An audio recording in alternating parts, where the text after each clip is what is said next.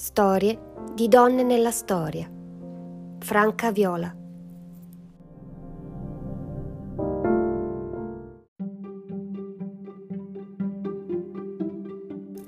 Io non sono proprietà di nessuno. Nessuno può costringermi ad amare una persona che non rispetto. L'onore lo perde chi le fa certe cose, non chi le subisce. In una Sicilia regolata da un sistema arcaico e moralista, in cui vige l'onore patriarcale e in cui la legge prevede che il matrimonio riparatore dia la possibilità ad uno stupratore di essere scagionato da ogni accusa se sposa la propria vittima, una donna dice no e lo fa con così tanta convinzione da non cedere a pressioni, minacce e ricatti. In onore della settimana contro la violenza sulle donne, preparatevi a conoscere la fantastica Franca Viola.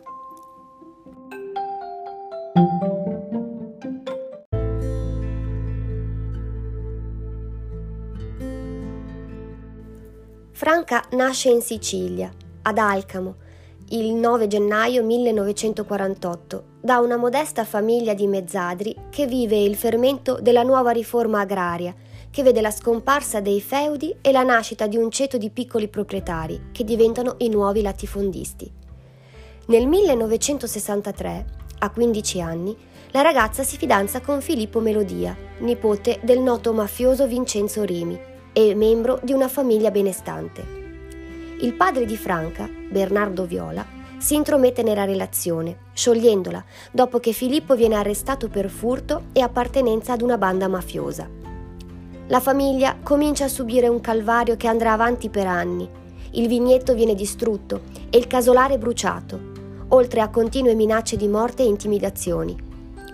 È un inferno, ma nessun componente della famiglia cede nel dicembre 1965 Filippo passa dalle minacce ai fatti. Si presenta a casa di Franca e la rapisce insieme al fratellino di otto anni che le si era avvinghiato alle gambe per proteggerla. La madre viene malmenata e dopo che il fratello viene liberato non sanno più nulla di Franca. Questo perché viene tenuta prigioniera prima in un caseggiato isolato e poi in casa della sorella del Melodia ad Alcamo stessa.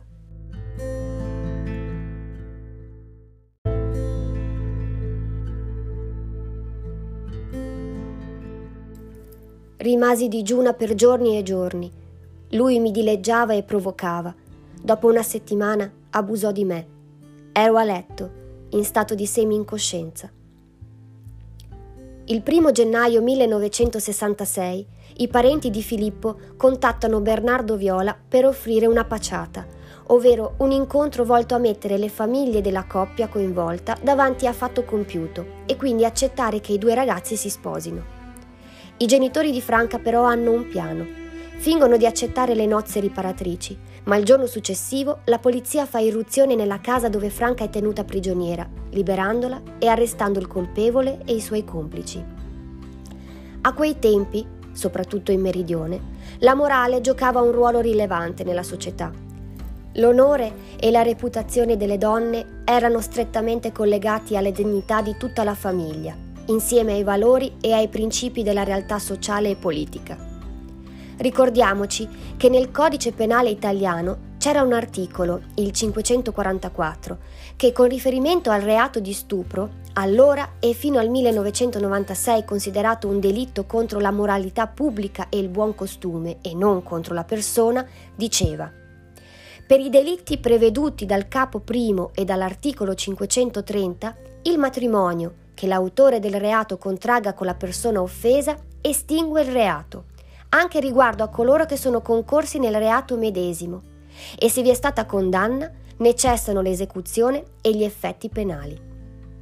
In pratica, una persona colpevole di stupro poteva evitare di andare in prigione se sposava la persona che aveva stuprato.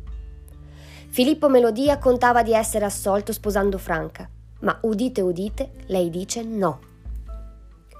La difesa prova a far passare il rapimento per la cosiddetta fuitina, ovvero l'allontanamento di una coppia allo scopo di rendere esplicita l'avvenuta consumazione di un atto sessuale e quindi porre le famiglie a sentirsi in obbligo di accettarne il matrimonio.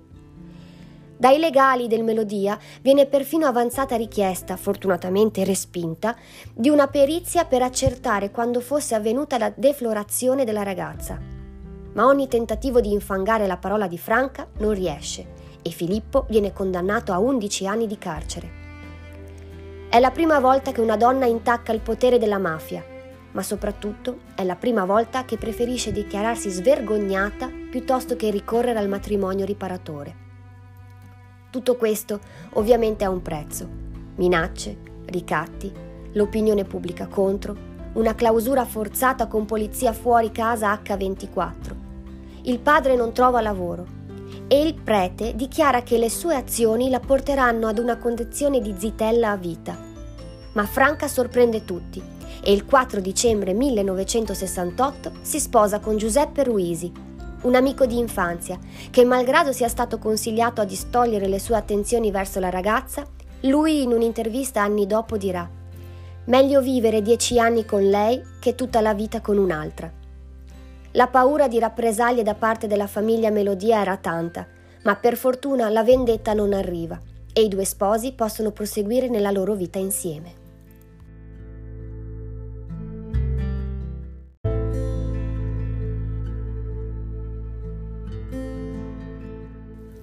Non ho mai avuto paura.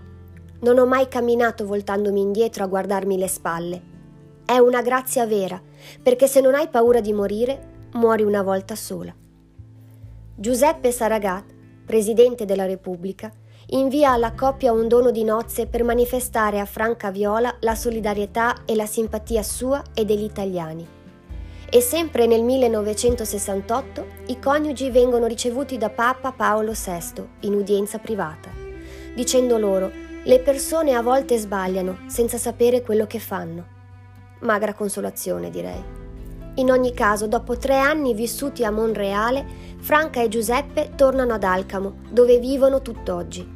Avranno tre figli e l'8 marzo 2014, in occasione della festa della donna, il presidente della Repubblica Italiana, Giorgio Napolitano, insigne Franca Viola dell'onorificenza di grande ufficiale dell'Ordine al Merito della Repubblica, con la seguente motivazione per il coraggioso gesto di rifiuto del matrimonio riparatore che ha segnato una tappa fondamentale nella storia dell'emancipazione delle donne nel nostro paese.